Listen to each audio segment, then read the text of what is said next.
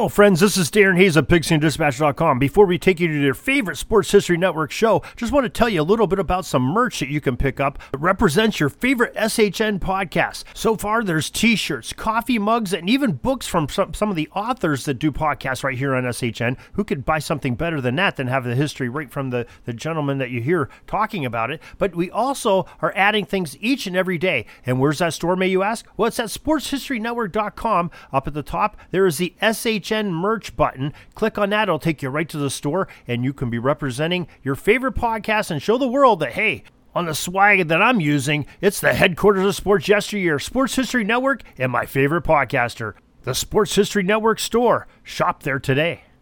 Now it's time to take a sports break, a look at sports history on a daily basis. Hello, my friends in sports history. This is Darren Hayes of Sports Jersey Dispatch Podcast. Welcome once again to the Pigpen, your place for all things great in sports history. And we have a great sports break for you today for September 27th in sports history. We'll talk about the biggest events, the athletes that performed them, the uniforms that they wore, and we'll have a lot of fun. But before we get to that, I want to make sure that you know how to get in contact with us. We have a great email, pigskindispatch at gmail.com. It covers Pigskin Dispatch, it covers Jersey Dispatch. If you want to talk a little bit about Orville Orville Mulligan, sports writer. We'll talk about that too. Or maybe you're interested in the Sports History Network. We can chat about that as well. Pigskindispatch at gmail.com.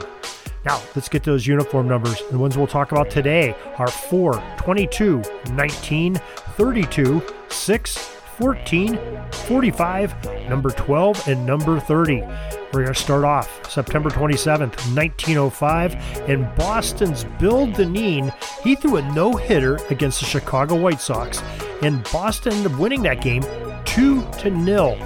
September 27th, 1914, Cleveland second baseman Nap Lajoie, playing most appropriately for the Cleveland Naps, collected his 3,000th hit.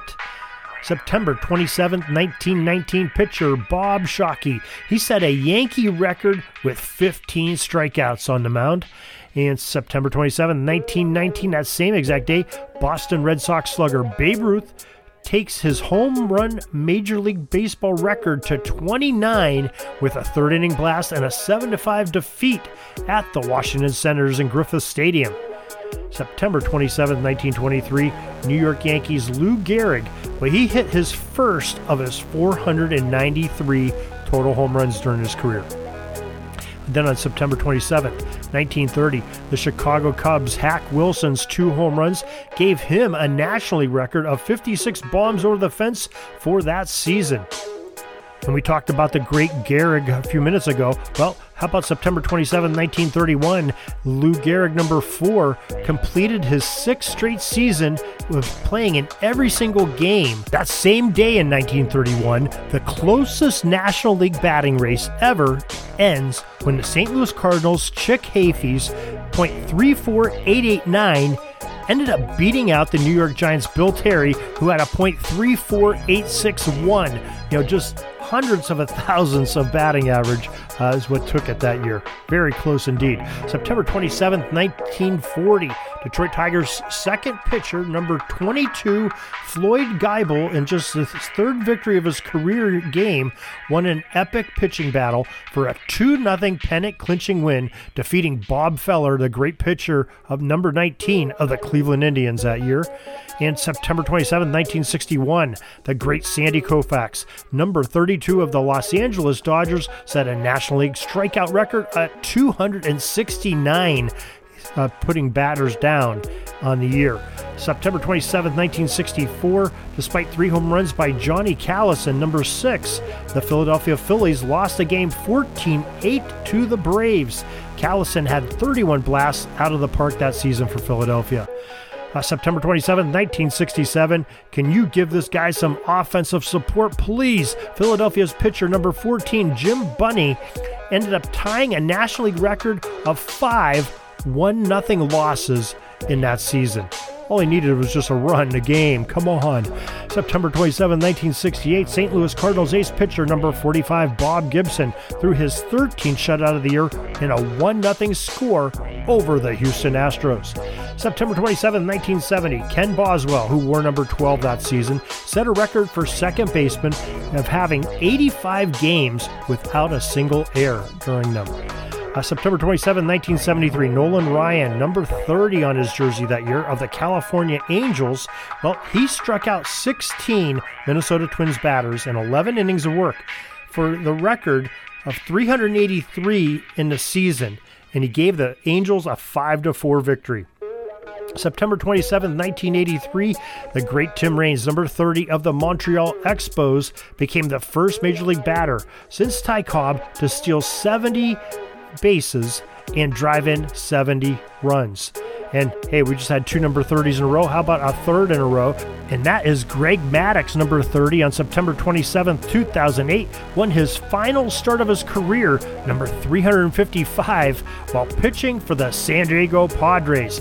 And that is your sports break. That's your sports history for September 27th. Hope you enjoyed this history. Hope you'll join us each and every day for more great sports history here on the Sports Jersey Dispatch podcast on Pigskin Dispatch or join us and a lot of our friends over at the Sports History Network. There's 30 different podcasters or more we're getting every single day.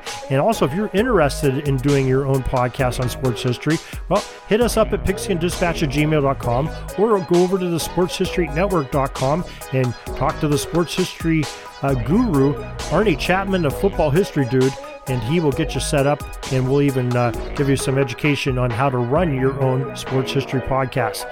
Well, till tomorrow, everybody, have a great sports history day.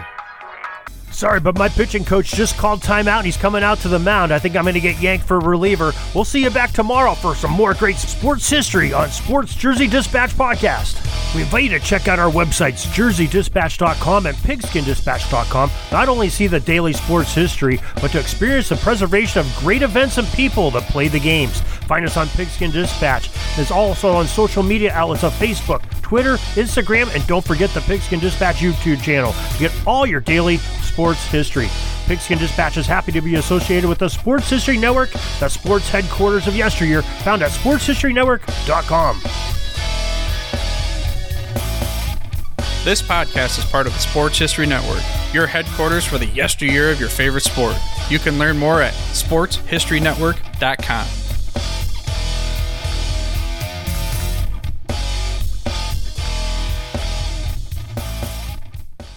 Hey there, sports history fan. This is Arnie Chapman, aka the Football History Dude, and I wanted to thank you for stopping by to listen to another episode here on the Sports History Network.